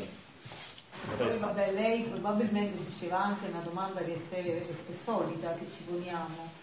Come faccio io a capire se sto facendo la mia volontà o se sto facendo sì, la volontà di Dio? C'è una volontà di Dio. Okay. Posso anche entrare in una presunzione e penso che sto c'è facendo un atto di divino, invece io sto marciando continuamente. C'è una volontà di Dio esplicita, i dieci comandamenti. Se io rubo, posso mettere che volontà di Dio se io faccio qualcosa che esplicitamente Dio mi dice che non devo fare, no, il gioco è facile. Tutto il, resto, tutto il resto, tutto il resto è bene. Quando Dio crea il mondo, l'universo, non dice ho creato una cosa così così, è una cosa che è meglio. È tutto buono. E quando crea l'uomo, non dice ho creato un uomo, però se gioca a carte, dice è molto buono. Quindi non è il problema tolto il peccato, perché quello è sempre il cardine, è sempre quello, tolto il peccato, tutto il resto, se fatto scorrere nella sua volontà, è tutto molto buono. Mangiare nella giusta misura, bere nella giusta misura, fare tutto nel giusto equilibrio, è tutto buono. Anche lui se si faceva questa domanda, sì. infatti gli andò in sogno il santo. Eh sì, però non compitente. Eh, però. diciamo, no. Ma questo per dire che non c'è un atto di per sé, tolto il peccato, non è buono o cattivo, ma è l'intenzione che c'è nell'atto che fa la differenza. Tu puoi dare uno schiaffo a un figlio, lo schiaffo, no? È sempre uno schiaffo, ma dato un figlio per richiamarlo al bene o dato un altro per offenderlo, non ha lo stesso significato, ma sempre uno schiaffo era. Quindi cos'è che è cambiato? L'intenzione che c'è nello schiaffo è quella che va cambiata, va cambiata l'intenzione con la quale noi agiamo. Se l'intenzione, perché i figli di Dio danno tre intenzioni, dice Gesù, l'intenzione dare gloria a Dio, impetrare la salvezza dei fratelli e chiedere l'avvento del regno. Se noi ogni atto lo facciamo con queste tre intenzioni, ogni atto è buono. Perché se parlo con l'altro non parlo per offenderlo, ma parlo per la gloria di Dio, per la salvezza mia e sua e di quella di tutto il mondo e per l'avvento del regno. Se io dico un altro sei un cretino, non sto dando gloria a Dio, sto offendendo Dio che Padre mio e Padre suo, l'ha fatto Dio e la nell'essere Dio. Non sto salvando nemmeno lui, anzi li sto portando verso la dannazione piuttosto che verso la salvezza. E quale regno sto, sto chiedendo io, offendendo il fratello? Il regno mio forse, che poi il regno mio un buon risato in quel momento. Ecco che tutto ciò che noi facciamo, se lo facciamo con queste intenzioni, che poi pregate con le intenzioni della mamma, tornando ai messaggi di Meggiugorje, e quali sono le intenzioni della mamma? Scusate. E questo è il discorso. Allora, noi conoscendo... E con... gli altri messaggi. Eh, sì, se conosciamo e quindi agiamo in base alle conoscenze, tutto ciò che facciamo è buono. Non c'è più da dire è meglio andare a destra, andare a sinistra. Vado a destra, vado con la divina volontà a destra, ma se vado a sinistra, vado con la divina volontà a sinistra. Cioè non è più la forma quella che conta, è il contenuto. E infatti dice Gesù, questa santità è proprio la santità perfetta per la casa mia, per l'impiegato, per chi lavora la terra, per chi lavora sugli aerei, perché questa è una cosa interna, non è una cosa che bisogna fare esternamente. Anche gli atti più piccoli, quando Gesù dice sei stato fedele nel poco, ti darò potere su tanto, no?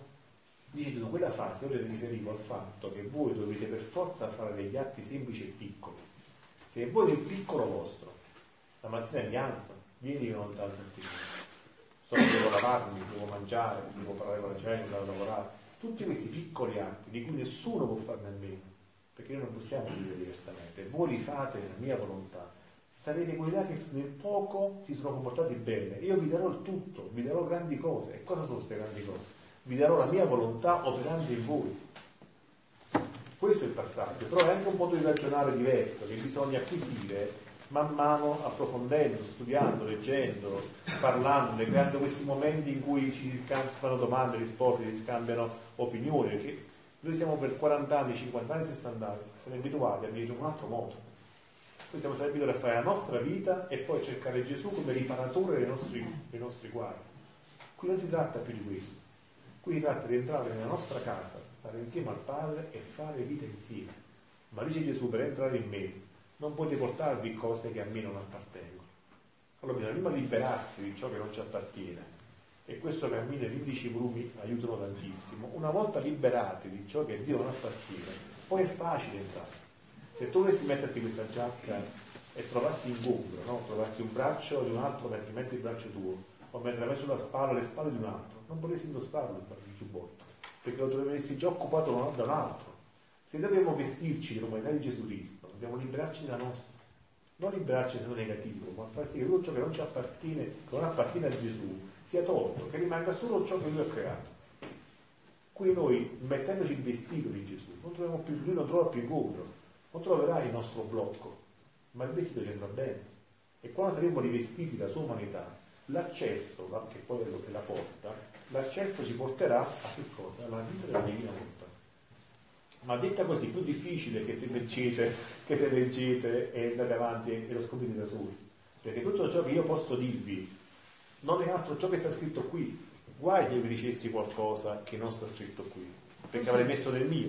E poi c'è il potere proprio creatrice di cui lui prima parlava, della parola. Leggendo gli scritti, veramente noi ci accorgiamo del potere creatrice della parola, cioè Gesù che sta parlando a noi, che in quel momento sta lavorando con il nostro spirito.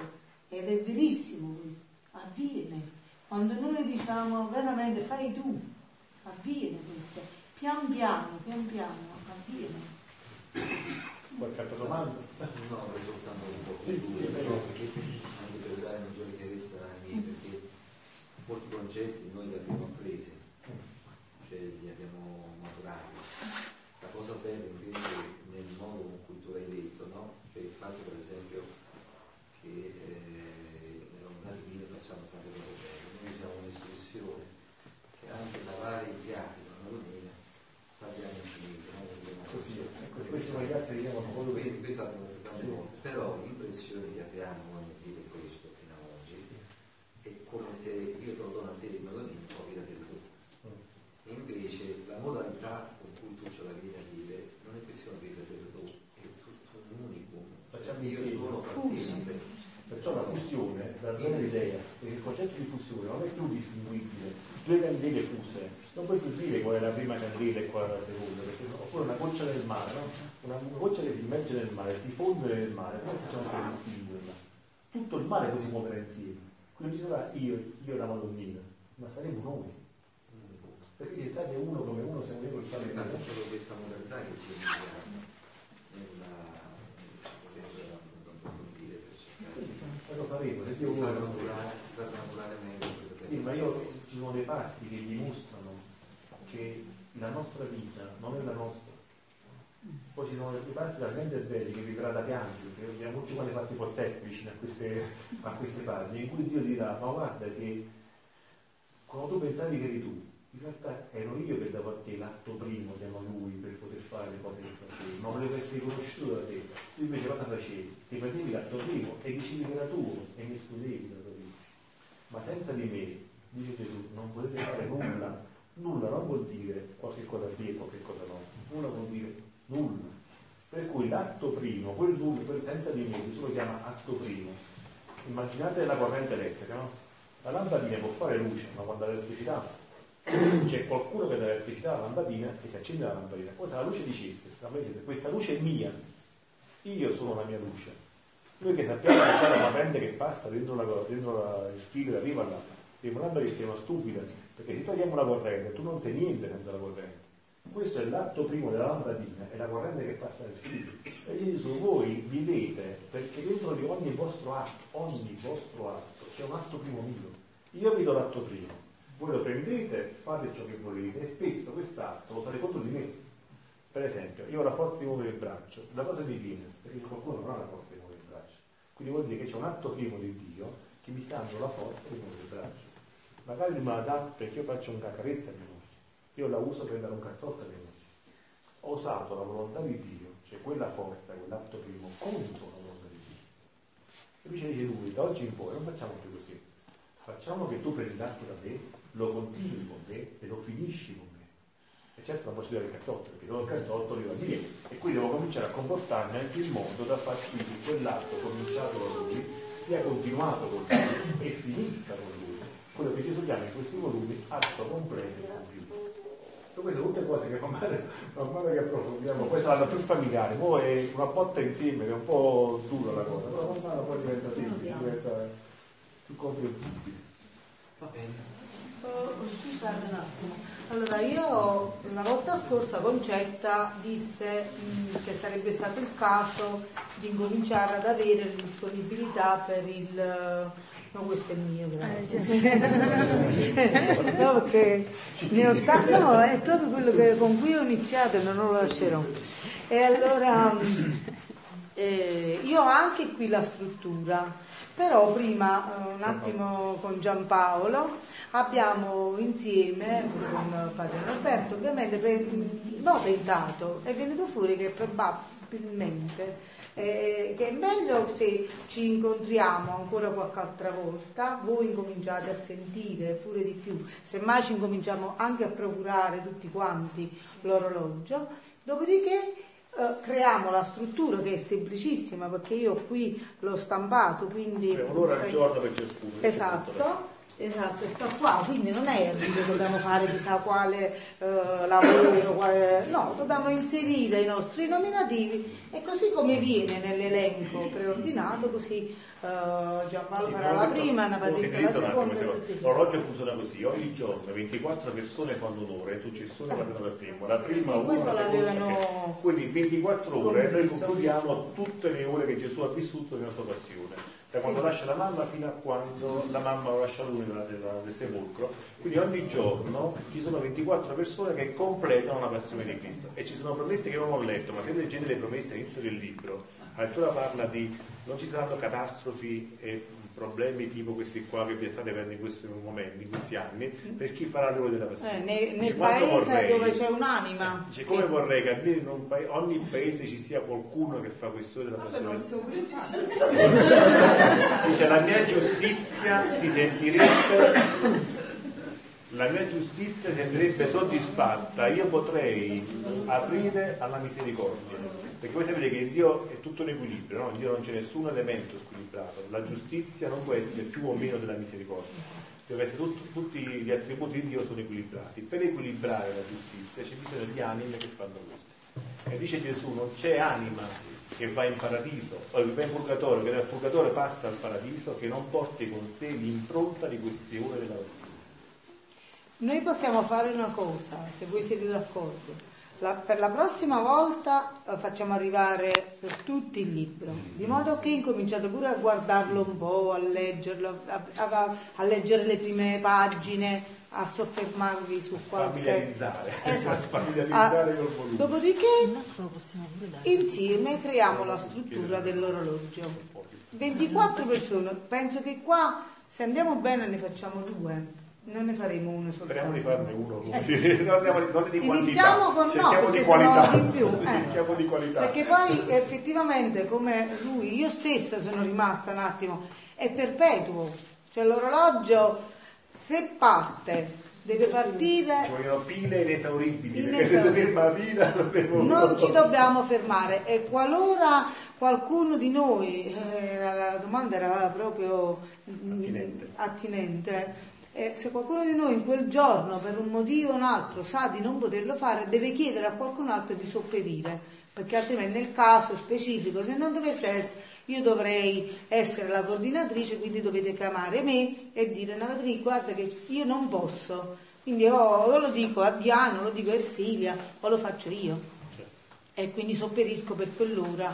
E come funziona l'adorazione perpetua che abbiamo a Mondragone? Io sono coordinatrice dell'adorazione perpetua, mi sento chiamare, io se non ho chi è disponibile, alla sostituzione vado io, vado io, eh, perché Però Gesù non rimane mai da solo. Sta talmente bello Eh, che, non si vola. che non si può interrompere. No, è Perché vero, è è una vero. vita che nasce, no? È proprio una vita divina, per cui è come un bambino, cioè, poi negli ultimi volumi Gesù ne parla proprio esplicitamente, dice che ogni volta che voi avete conosciuto, avete ricevuto la informazione, della, la conoscenza della divina volontà, la mamma ha generato in ciascuno di voi un altro Gesù Cristo, soltanto avendone sentito parlare. Ma questo bambino, questo feto, piccolo, ma man mano che lui cresce, è un bambino, se no ce l'ha in braccio il bambino, non può lasciarlo a casa, perché il bambino deve stare in braccio alla mamma. E noi saremo papà e mamma di un altro Gesù Cristo, che man mano che cresce prenderà possesso di noi e la nostra vita e la sua vita saranno sovrapponibili.